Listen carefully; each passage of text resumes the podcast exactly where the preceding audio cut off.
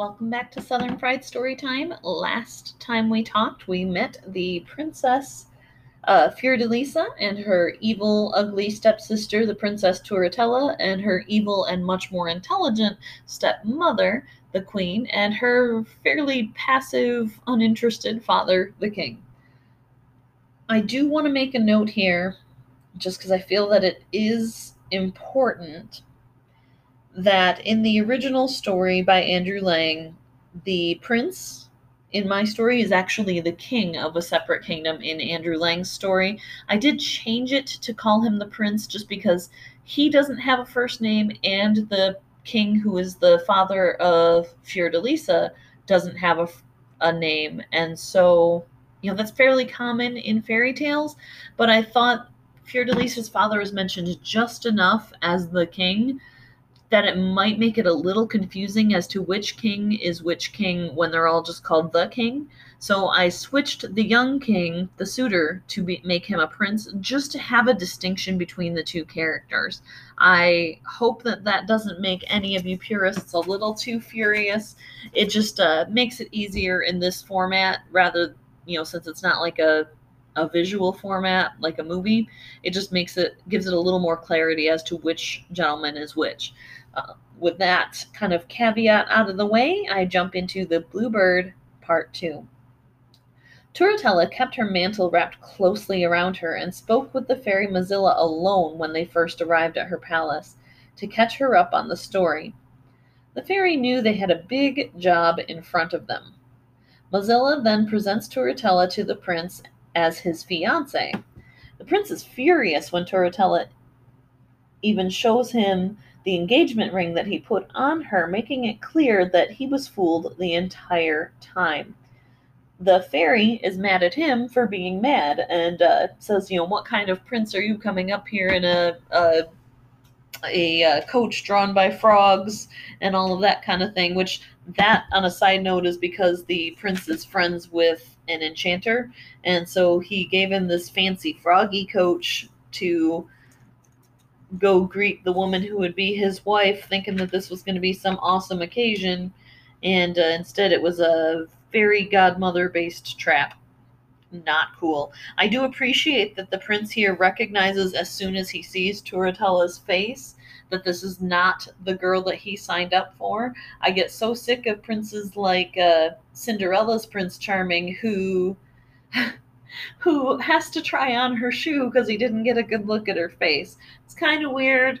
Um, I appreciate that this prince is at least on top of it enough to know what the girl in question looks like. Anyway, the fairy Mozilla magically froze his feet to the floor when he tried to renege on his engagement and just, you know, leave. He was going to just piece out of there. And she's like, no. So he still insists that he will marry no one but Fiordalisa, even as the fairy and Turritella nag and wept and scream and rage at him for 20 days and 20 nights. At that point, like if I were Turritella, I wouldn't even want to marry him because if, if somebody is that determined not to marry you to where they will be up all night and all day putting up with screaming and ranting and weeping and annoyance for that long just to not marry you, would you really want to be bound to that person the rest of your life? I don't know. Sounds crazy. Anyway, um, the fairy finally says that if he breaks his promise with Turritella, the prince will do penance for seven years. He said that he'd gladly do anything to get away from Turritella, who immediately throws another tantrum. Again, why would you want to marry somebody who disliked you that much? I don't know. The fairy Mozilla turns the king into a big, beautiful blue bird with a crown of white feathers and sends him out the window to the thickest, darkest part of the woods. Mozilla then sent Turritella back to the queen, who was waiting to see how the wedding had gone. When she learned what had happened, she took out all of her anger on Fiordalisa by dressing Turritella in a crown and royal mantle so that Fiordalisa would think that the prince had married Turritella. That is just mean. Like, okay. The queen is definitely not a nice lady, but that is mean. Oh my goodness. The next night, the queen tells the king that Fiordalisa was so embarrassingly obsessed with the prince, who had never shown any interest at all in her, was he not at this feast? What what the heck, man? Anyway, she must stay in her tower until she comes to her senses. He tells her anything is up to her because he pretty much gives her free reign when it comes to the girls, which is a terrible idea. Fiordalisa cries at her window every night until eventually the prince slash blue bird finds her. He catches her up on his curse and everything going on. She's skeptical at first because she had seen his ring on Turritella's finger, but eventually he talks her into believing the whole story. I mean, why else would you be chilling out as a bird if nothing weird had happened, right? During the day, the blue bird flies back to his own castle and brings back a diamond ring to give Fiordalisa. The next night, she promises to wear it always. They spoke all night, and the next day he flew home and chose two bracelets, each cut from a single emerald for the princess. The following night, he gave her a watch set into a single pearl. Then they talked all night again. Over and over, he brought her beautiful gifts, and she wore them to please him but during the day she hid them in her straw mattress. The blue bird would sit in a nearby fir tree and sing to the princess when he was now not out getting treasures for her. Boy, don't these people ever sleep? My gosh. Anyway, in two years sped right by, so he's only got five years left of his sentence, guys. The queen, on the other hand, was getting desperate. She had contacted every kingdom she knew of, and every prince said that he would happily marry Fiordalisa, but not Turritella. You girls, you can get away with a good personality or good looks, or have both, but if you have neither, you're in trouble. She was so angry that she burst into Fiordalisa's tower at midnight one night to let out her anger and rage on her, only to discover the princess in her jewels at the window with the blue bird. Fiordalisa quickly shut the window so that the bird could escape while she stood still and let the queen scream at her. The queen asked where the jewels came from, and Fiordalisa said, truthfully enough, that she got them there in the tower.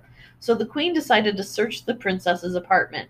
She and Turritella searched the room and find the straw mattress filled with jewels. During the search, the queen also hid a packet of false letters to make it look like Fiordalisa was conspiring with her father's enemies, and chose the chimney to hide them with. Fortunately, the blue bird was perched on the top of the chimney and warned the princess what the queen was up to. The mystery voice spooked the queen and Turritella so much that they ran off. The queen sent one of her maids to wait on Fiordalisa and pretend to be stupid so that she could then spy on the girl. And Fiordalisa, of course, saw through this obvious situation because uh, she hasn't been allowed a servant up until now. Why does she suddenly get a servant once the queen wants to know where she got all her jewelry from? Of course she's a spy. So Fiordalisa, you know, uh, pretended to not ever see the bluebird again. She just kind of played along and dealt with this spying servant girl until eventually, when the servant had been awake for a whole month, day and night, spying on the princess, she could not hold back any more and fell asleep. When she did, Fiordalisa saw the prince again, but after the third night of this, the maid was not sleeping quite as deeply and uh, just kind of decided to fake it and eavesdropped on the entire conversation between Fiordalisa and the bird. Do you want to know what happens next? I bet you do, and I'm excited to tell you next time. Thanks for tuning in.